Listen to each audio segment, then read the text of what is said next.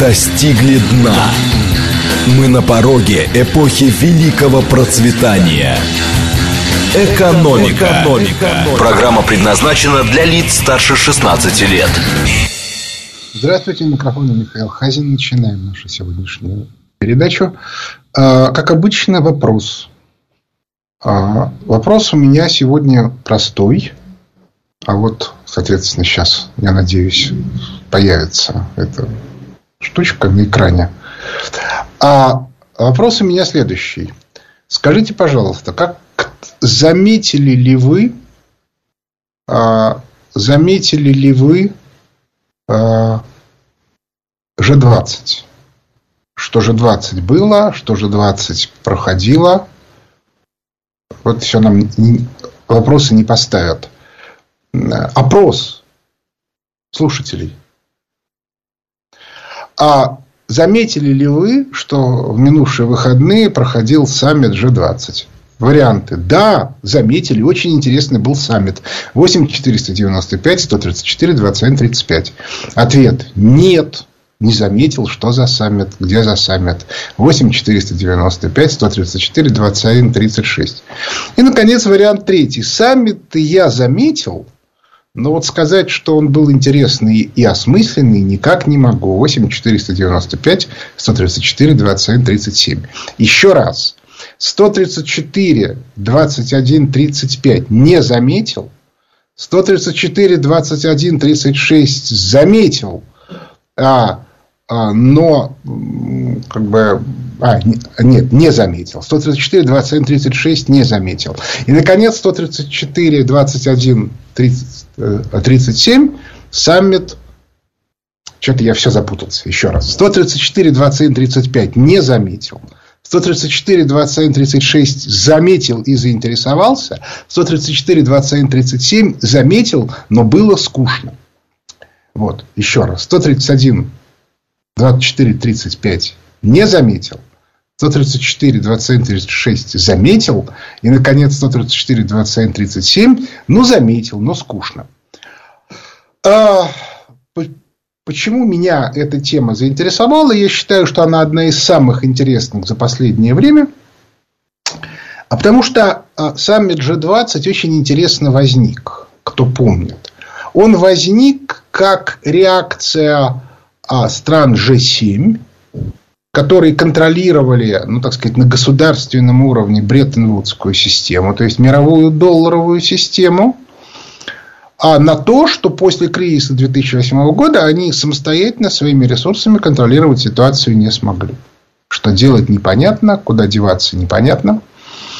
И они решили, что надо привлечь к работе ресурсы других стран мира. А в качестве платы выдать им соответственно, возможность разговаривать, так сказать, с сильными мира сего, ну, в формате на равных. Ну, хотя бы один раз в год. Ну, в реальности, на самом деле, первое время было два саммита в год.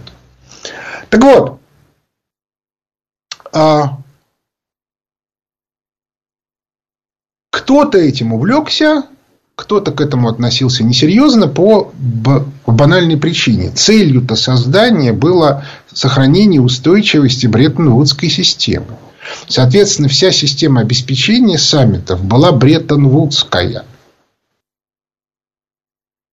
Это, кстати, очень хорошо видно по, по, по, потому, что в 2011 году все обсуждали а, один единственный вопрос в начале 2011 года – как на базе МВФ сделать Центробанк Центробанком.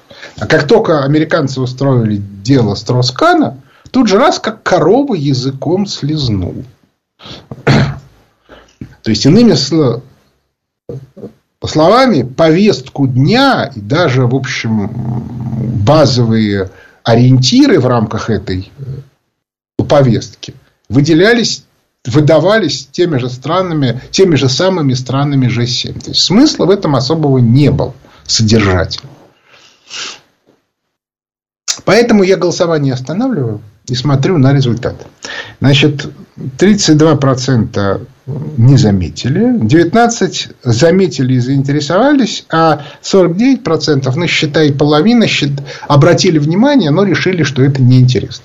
Так вот, ключевая вещь. Почему Путина и Си не было на саммите? А Моди, который ну, никак не мог этот саммит покинуть по той причине, что он проводился на его территории, а, изменил название своей страны не а, внутри, потому что внутри она осталась прежним, а на хинди, а в международном варианте. И, соответственно, говорил не по-английски. Хотя английский до сих пор один из государственных языков Индии. А дело в том, что G20 – это инструмент стабилизации Бреттон-Вудской системы. Сегодня уже понятно, что спасти ее невозможно, что эта система рушится, у нас на глазах разрушается. И по этой причине говорить о том, что а, нужно как, каких, что э, как бы система, созданная для, для повышения ее эффективности, вызывает интерес, ну, по крайней мере, наивно. Да, возможность поговорить вроде бы осталась, но, простите меня, а с кем разговаривать?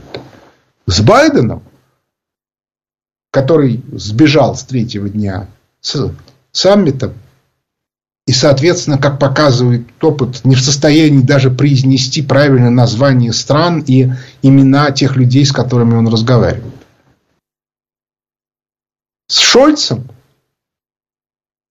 который тупо повторяет мантры, спущенные ему из Вашингтона. Ну, предмета нету. А, и это принципиальная и важная вещь, потому что э, она фактически показывает, что э, вот та на в течение 30 лет монопольная модель устройства мировой экономики и как следствие во многом мировой политики себя исчерпала.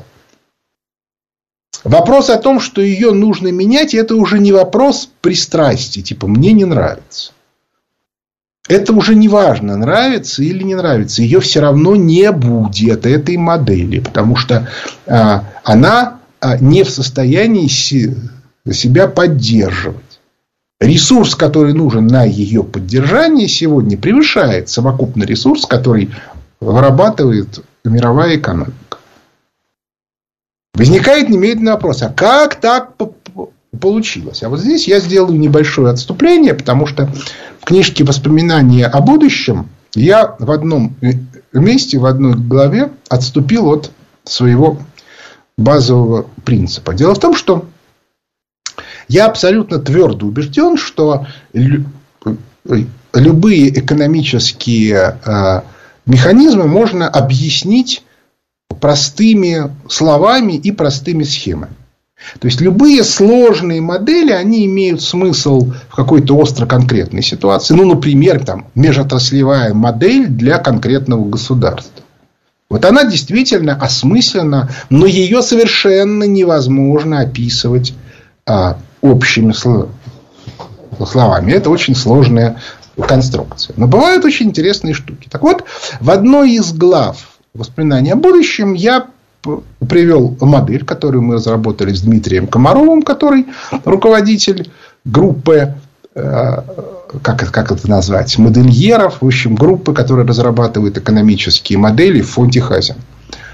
А, и мы написали текст, который был посвящен влиянию а, кредита на экономическую э, э, систему. И получилась очень любопытная картинка. Если у нас есть такая вот очень архаическая экономическая система, которая, грубо говоря, растет постоянно со скоростью 2-3% в год, то а, в ней кредита нет. Если мы в нее вводим кредит с целью немножко ускорить темпы роста, то мы видим замечательную картинку, что а, темпы роста вместо а, горизонтальной прямой, вот эти самые 2-3% становятся такой вот кривулькой, которая огибает эту прямую. При этом э, средний...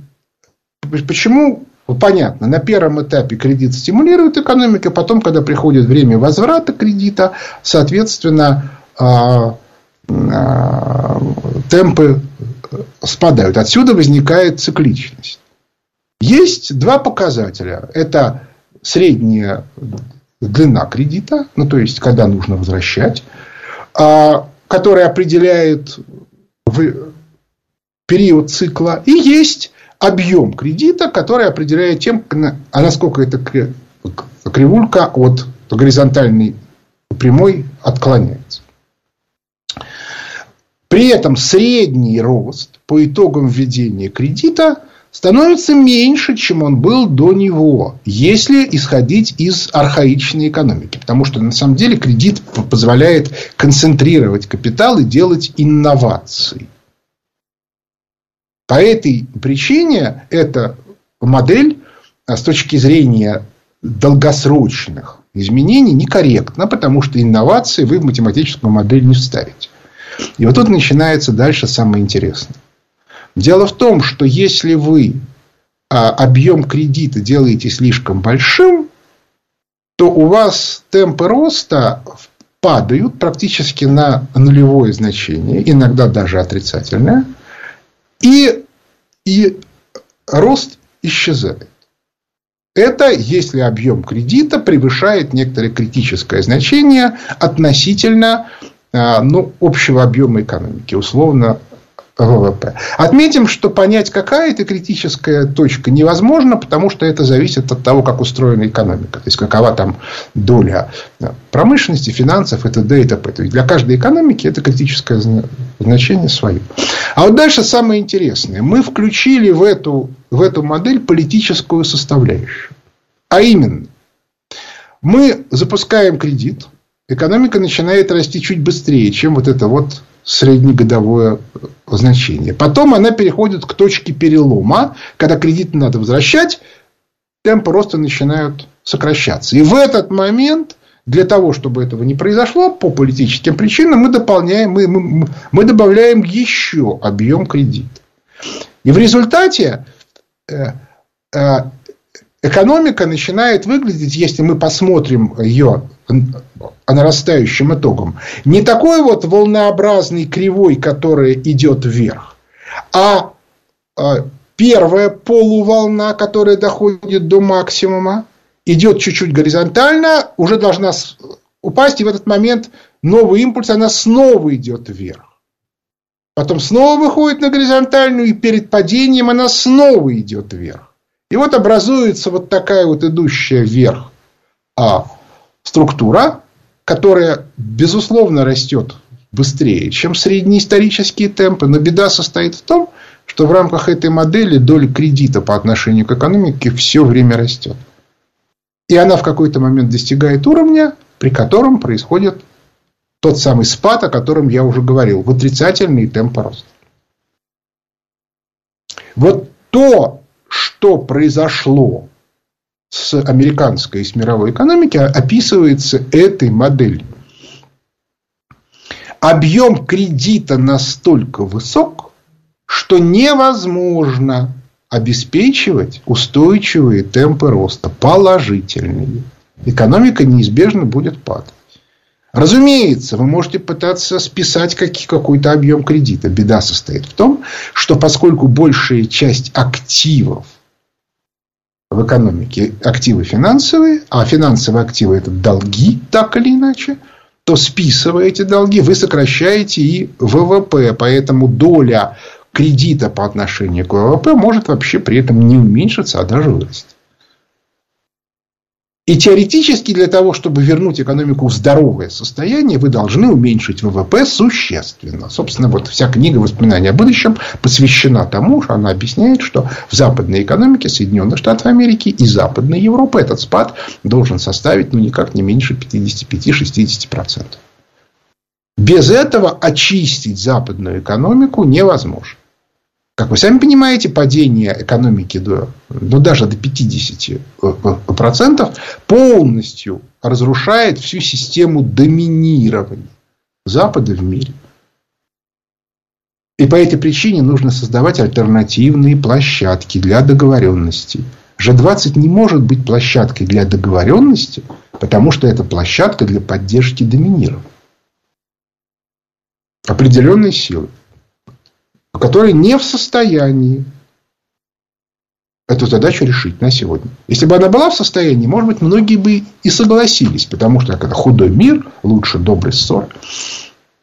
Но сделать с этим ничего нельзя. Эта ситуация все равно будет рушиться. И по этой причине альтернативы нету. Нужна альтернативная площадка для договоренности. БРИКС это как раз такая альтернативная площадка.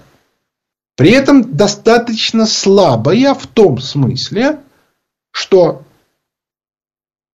впрямую о моделях этих договоренностей пока не, не говорится. Что я имею в виду под словами модели? Любая договоренность – это прежде всего финансово-экономическое взаимодействие. Сегодня финансово-экономического э, э, э, взаимодействия нету на этом уровне. Его не существует. Потому что все равно взаимодействие происходит в рамках Бреттон-Вудской системы. Была попытка эту тему обсудить на последнем саммите БРИКС. Но не получилось по банальной причине. Потому что внутренние экономики всех стран БРИКС все равно привязаны к Бреттон-Вудской системе. Даже китайской. Ну, с учетом объема экспорта Китая, это естественно. По этой причине неизбежно ключевой темой ближайших лет, может быть, даже ближайших месяцев, станет поиск новых площадок и новых механизмов взаимодействия, альтернативных Бреттон-Вудским. Беда состоит в том, что если в политике еще можно найти людей, которые могут пытаться думать альтернативно, ну просто, условно говоря, ориентированных на национальную повестку дня, ну вот там Трамп тому примеру, то а, в ситуации а, с, а, с экономикой все значительно хуже.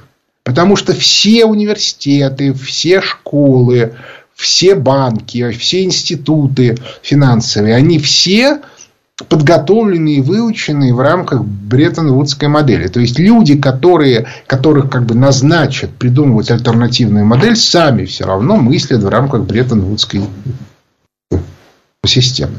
У нас еще остались люди относительно независимые, но им всем много лет, потому что люди, последние люди, которых выучили по советским лекалам, окончили университеты там, в 93-94 году. То есть, иными словами, им уже ну, там, за 50. А вот молодежь в этом смысле, она абсолютно другая. И по этой причине она не может легко сочинять вот эти вот новые схемы. Она что она может? Если произойдет слом и стихийным образом образуются какие-то новые модели, то они в рамках этого стихийного слома смогут там чего-то делать, и в конце концов сформируются люди, которые понимают, как это сформировалось на региональном уровне. Смогут ли они это вывести на уровень международный и договориться, это отдельная тема. Будем, как говорится, смотреть по мере поступлений. Но пока люди, которые могут, соответственно, предложить альтернативные модели, и причем которые позволяют себе мыслить в рамках альтернативных моделей, есть только в нашей стране. Вот это вот нужно понимать. Вот почему интерес к России сейчас настолько велик. Потому что есть еще люди, которые достаточно молоды, ну, с точки зрения управления финансами, то есть им до, до 70, которые в состоянии предложить что-то принципиально новое. А это позволяет перейти через момент крайне болезненного слома. Вот это вот на сегодня ключевой момент. Потому что для Запада это ничуть не менее важно, чем для нас. Россия перескочила пропасть в два прыжка. Потому что между 90-ми годами и современным кризисом был период нулевых годов, когда у нас был, ну, до 2008 года устойчивый рост, причем довольно сильный. Спасибо Геращенко. А у них эти два кризиса будут объединены. Это будет просто ужас, ужас, ужас, ужас. Им любой ценой нужно попытаться создать и встроиться в какую-то новую международную систему, которая станет психологической альтернативой, таким психологическим якорем на момент разрушения Бреттон-Вудской системы. Иначе это ужас, ужас, ужас. Получится ли у них, я не знаю. Ну, потому что люди, для которых э, спасение Бреттон-Вудской системы – это спасение жизни, уж слишком много они понаделали делов все-таки много, и они будут пытаться удержаться любой ценой. Но я все-таки думаю, что их не большинство, в том смысле, что очень много людей не настолько завязаны на все эти бреттон-вудские схемы. Ну, вот, может быть, команда Байдена. Еще там кто-то. Вот почему я считаю, что ключевой такой политической темой ближайших лет является тема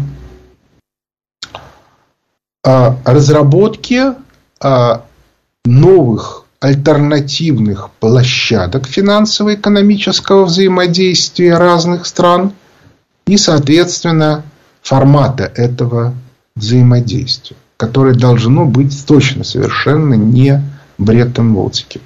Времени осталось достаточно мало. А, по этой, это одна из причин, по которой я сделал закрытый телеграм-канал. А, потому что некоторые вещи хорошо бы обсуждать. Я прекрасно понимаю, что люди, в общем, непривычные, не всегда могут это обсуждать, так сказать, по полному профилю. Но когда кто-то предлагает какие-то идеи, то очень хорошо эти идеи проверить на взаимодействие с теми людьми, у которых есть, что называется, здравый смысл. Вот, э, собственно, чат в закрытом канале, который круглосуточный, я в него уже вбрасываю и буду еще вбрасывать те идеи, которые я сам придумал или которые я услышал. И, соответственно, очень рассчитываю, что люди разумные, еще раз повторюсь, с критическим мышлением будут на эту тему что-то говорить. Потому что мне абсолютно очевидно, что на эту тему нужно активно думать. Это очень важная вещь. Вот реально очень важно. И в ближайшее время а, эта тема все равно станет самой главной. Но поскольку там будут играться политики, которые, в общем, у которых совершенно другие интересы и смыслы, то было бы неплохо, чтобы этим политикам вы, выдавать уже как бы готовые конструкты. А для этого их надо вот как-то обсуждать, но не публично, в силу того, что любое публичное обсуждение альтернативных Бреттон-Вудским концептам немедленно вызывает совершенно колоссальное количество бессмысленного ора, появления разных ботов и прочих разных безобразий. Так что я поэтому всех, кого эта тема интересует, приглашаю в этот самый закрытый канал я, я думаю, что мы сумеем сделать так, чтобы эти обсуждения не забивались бессмысленным шумом. Перерыв на новости. Экономика. Экономика. Возвращаемся в студию микрофона Михаил Хазин. Начинаю отвечать на вопросы слушателей. Здравствуйте, слушаю вас. Михаил Леонидович, э, здравствуйте, Виктор Михайлович. Слушаю. Домодедово. Слушаю вас. Так, вопрос такой. Э, вот мне понравилась э, фраза, которую я услышал на некоторых обсуждениях. Мы с Китаем вместе. Только в каком месте? Саммит двадцатки а, оказал, э, показал, что уже полным ходом идет э, э, трансформация геополитики. А как в связи с этим изменится идея китайская один путь и какое влияние на экономику России эти изменения могут оказать и какая, какие изменения могут оказать Россия на эту идею? Эм, ну, во-первых, трансформации пока не идет. Пока идет разрушение старой модели при полном отсутствии какого-то конструктива в создании хоть какой-то альтернативы. Это первое. Второе. А, у России, у Китая, у Индии, у Бразилии а, единого экономического формата нету. У нас у всех разные экономические форматы. Сильно разные. По этой причине мы можем а, обсуждать вместе вот именно вот эту вот модель альтернативную, альтернативного взаимодействия, но обсуждать, как бы влиять на экономику друг друга мы можем не очень. Э, это принципиально важная вещь. То есть эм, эм, влияние России на экономику Китая, влияние Китая на экономику России сильно как бы в таком публичном поле завышено. В реальности, э, ну да, мы там что-то поставляем, они нам что-то поставляют, но влияние это особого не оказывает. По этой причине я бы сказал так, что э, э, говорить о, э, как бы, о модели китайской, вот мы сейчас э, в фонде Хазина смотрим, как, бы, как будет развиваться китайская экономика, модельки делаем, уже практически сделали очередную китайскую модель. Я их регулярно публиковал, эти модели, потом где-то примерно год полтора не публиковал, поскольку мы начали более углубленное моделирование, но вот сейчас мы посмотрим, что получится. А, и по этой причине я думаю, что нужно будет существенно менять. Китаю вот эта вот логика один пояс, один путь – Поймите, это стратегия Китая в рамках Бреттон-Вудской системы. Если Бреттон-Вудская система исчезает, то, то, то Китаю нужна другая модель.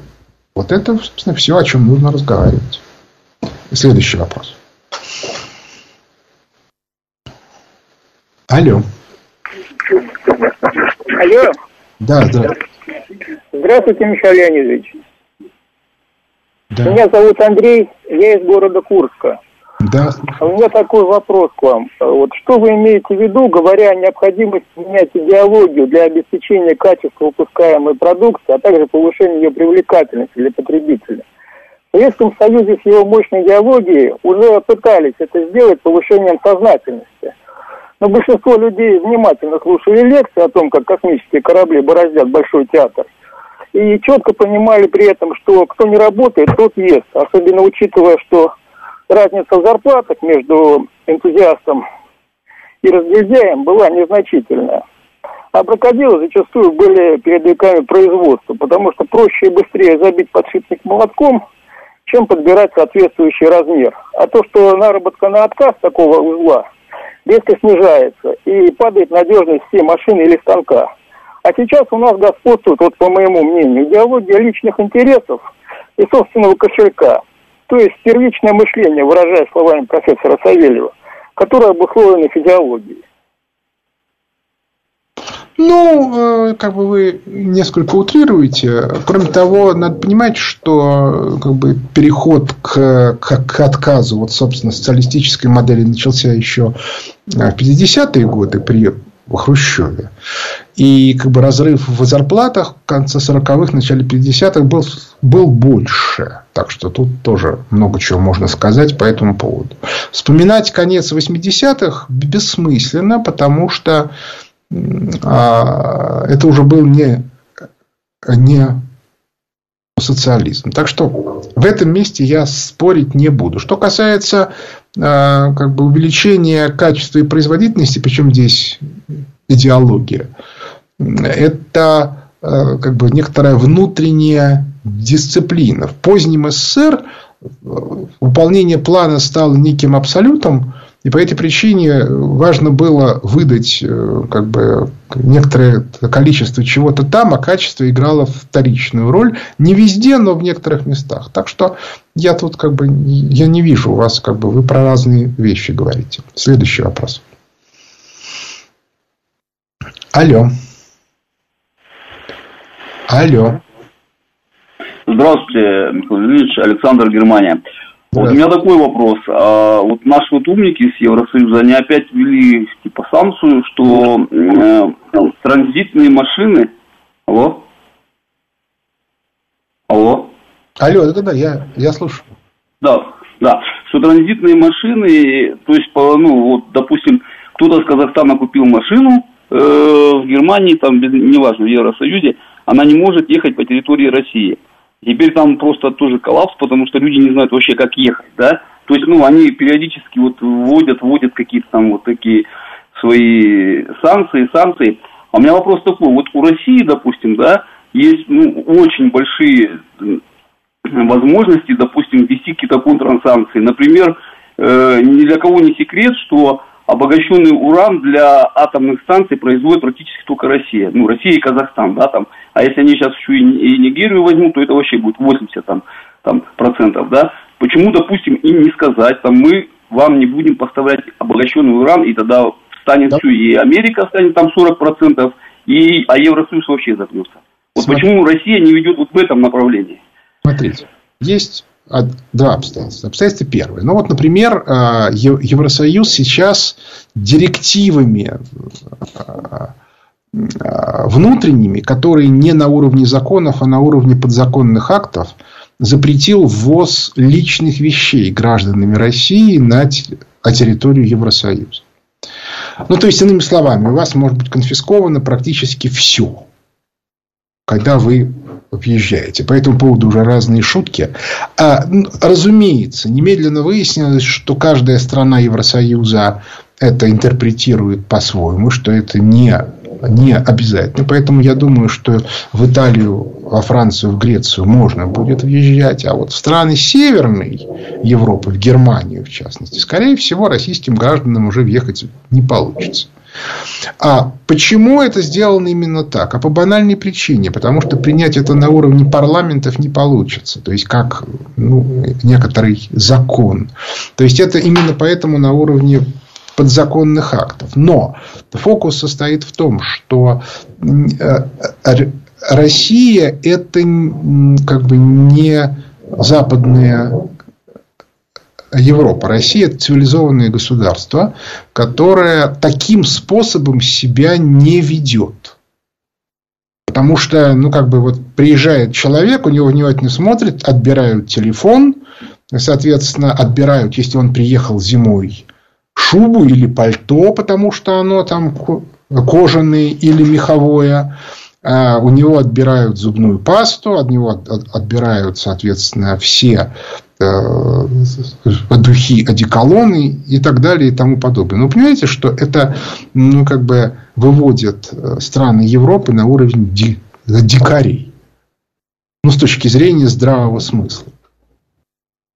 Вот. Другое дело, что э, как бы, европейские политики от этого отказываются, говорят, нет, мы не дикари. Но от этого, как бы, от того, что они что-то говорят, они не, не перестают быть дикарями. Мы не дикари. Нет, у нас в стране есть враги, которые поддерживают Запад. Это правда. Да? С ними что-то надо делать. Я надеюсь, что со временем мы эту проблему решим. Но все-таки даже они не дикари. И закончится это все крайне плохо. Вот просто крайне плохо. Реально плохо. Вот, ну, поверьте. Как выходить из этой ситуации для, для Европы, я не знаю. Я понимаю цель этого мероприятия. Цель этого мероприятия – положить Западную Европу под Великобританию. Может быть, кто-то это и понимает в политических элитах Западной Европы. Я не вижу. Ну, в общем, короче говоря, я считаю, что очень грустная картина. Следующий вопрос. Здравствуйте. Алло, Михаил да? Леонидович. Здравствуйте, Виктор, Минск. У меня такой вопрос.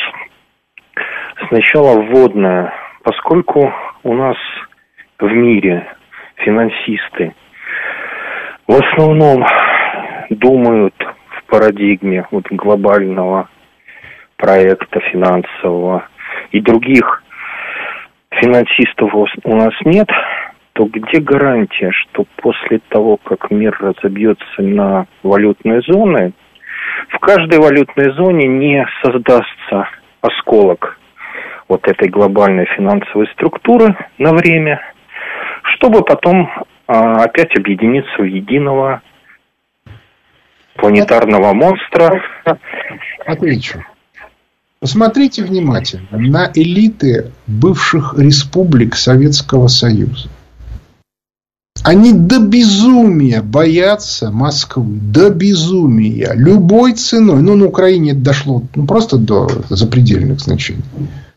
Но до безумия. Та же самая картина будет и тут. Если вы попытаетесь создать несколько клонов Бреттон-Вудской системы, то они все будут драться как львы за то, чтобы не появился снова центр. Потому что лучше первый парень на деревне, чем не, а непонятно кто. Это однозначно. Это однозначно. Ну, а потом восстановить даже в локальном Бреттон-Вудскую систему будет невозможно. Вот почему. Дело в том, что Бреттон-Вудская система, ее становление, это много десятилетий. Собственно, в книжке «Воспоминания о будущем» я это подробнейшим образом описывал. А сейчас десятилетий не будет. Сейчас у нас жесточайший кризис, по итогам которого уже должна возникнуть, уже должны возникнуть региональные системы. Быстро. Поэтому восстановить Бреттон-Вудскую схему даже на региональном уровне не получится. Это просто невозможно. Так, так не бывает. Этого не может быть, потому что не может быть никогда. Следующий вопрос. Алло. Алло. Алло. Да, здравствуйте. Здравствуйте. Михаил Леонидович, вопрос можно задать? Задавайте, задавайте вопрос. А, а, алло, алло, алло, да. Михаил Леонидович, такой вопрос. Э, э, как Я вы... хотел... Да, да, слушаю. Вы, вы откуда и как вас зовут? Я э, Игорь Белгород. Да, слушаю вас. Вопрос связан с э, пребыванием наших граждан, убежавших или не убежавших, не суть важно, за рубежом. Насколько я знаю, э, все, кто пытается там завести бизнес или вести какую-то экономическую активность, это касается Евросоюза, платят налог на Украину. По сути, они нарушают э, наше законодательство, потому что финансируют ВСУ. То есть это прямой нормальный налог. И э, они никак не могут этого избежать. Как вообще должно государство России относиться к этому? А видите, в чем дело? С точки зрения формальной, они платят деньги э, тому государству, на территории которого они, они находятся. То есть, это не выплата Украине, а это выплата государству.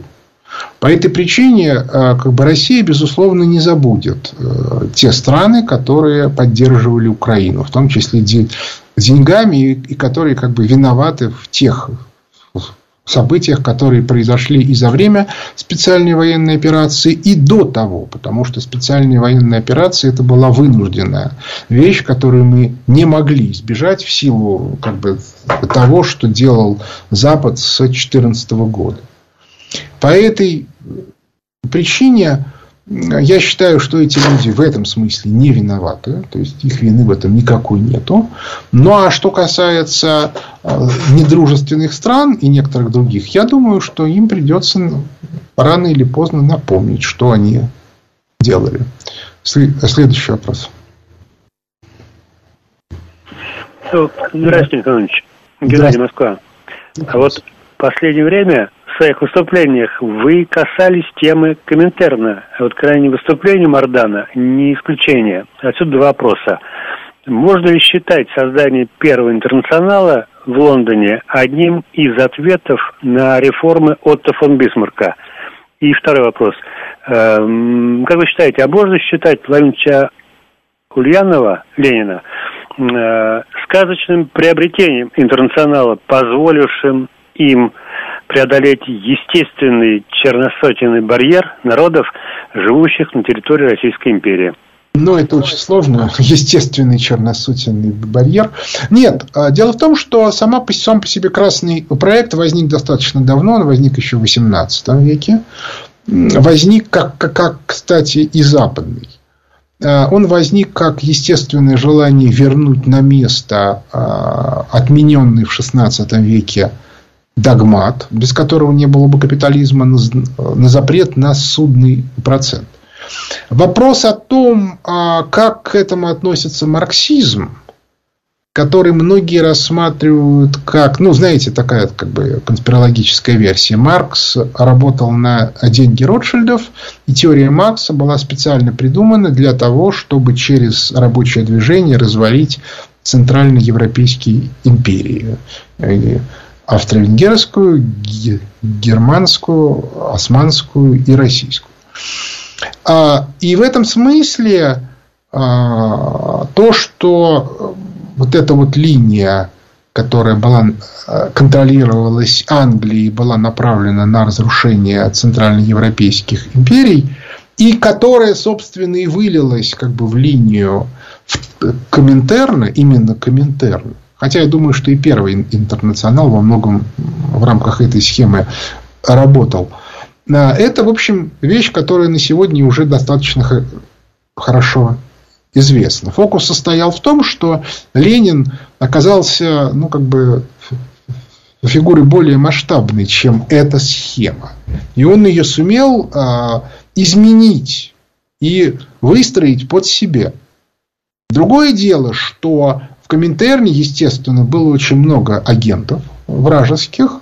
И, собственно, именно с этим связано. И вообще, как бы во всем коммуни... мировом коммунистическом и отсюда э, российском движении. Собственно, э, вся знаменитая история про э, процессы, в которых обвинялись люди в том, что они британские агенты, американские агенты, немецкие агенты и так далее, она имела под собой глубокий смысл, потому что э, Коминтерн представлял из себя, а, ну, во многом аналог, а, собственно, у нас полный аналог а, Бреттон-Вудской системы на первом ее этапе. То есть, это некоторая транснациональная структура, глобальный проект, которая взяла под свой контроль базовые государства. Значит, финансисты западный глобальный проект взяли Соединенные Штаты Америки, а, соответственно, Коминтерн взял Россию, а потом Советский Союз. И это была очень серьезная проблема. При этом Ленин очень сложно маневрировал, потому что у него еще, так сказать, абсолютной силы не было.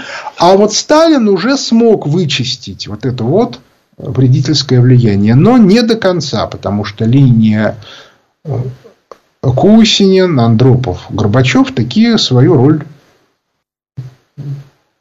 сыграла в разрушении СССР. Напомню, Кусин это Кусинен это единственный человек из исполкома Коминтерна, который остался в советском руководстве.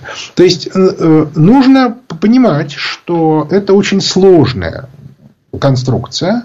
И по этой причине так вот примитивно объяснять, кто на кого работал. Например, у меня есть сильное ощущение, что Ленин э, во время эмиграции работал на русскую военную разведку.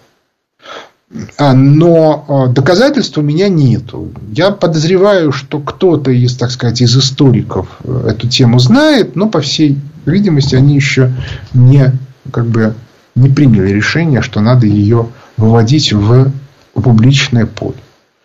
Ну вот. А дальше там начинаются разные э, гипотезы на эту тему. Вот. Кстати, именно, ну, понимаете, слишком много в окружении Ленина было офицеров и генералов генерального штаба. Слишком много. И их родственников.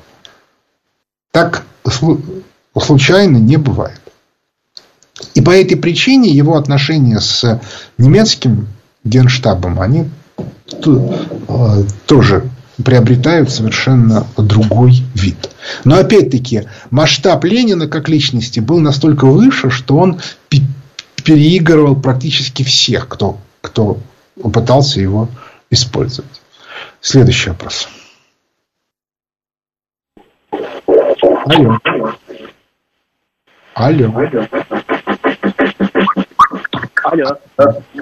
Да, я Здравствуйте, Михаил Леонидович. Олег Москва. Слушаю. вы много раз говорили о том, что нам нужны концептуалисты. И победит тот, кто первый предложит модель.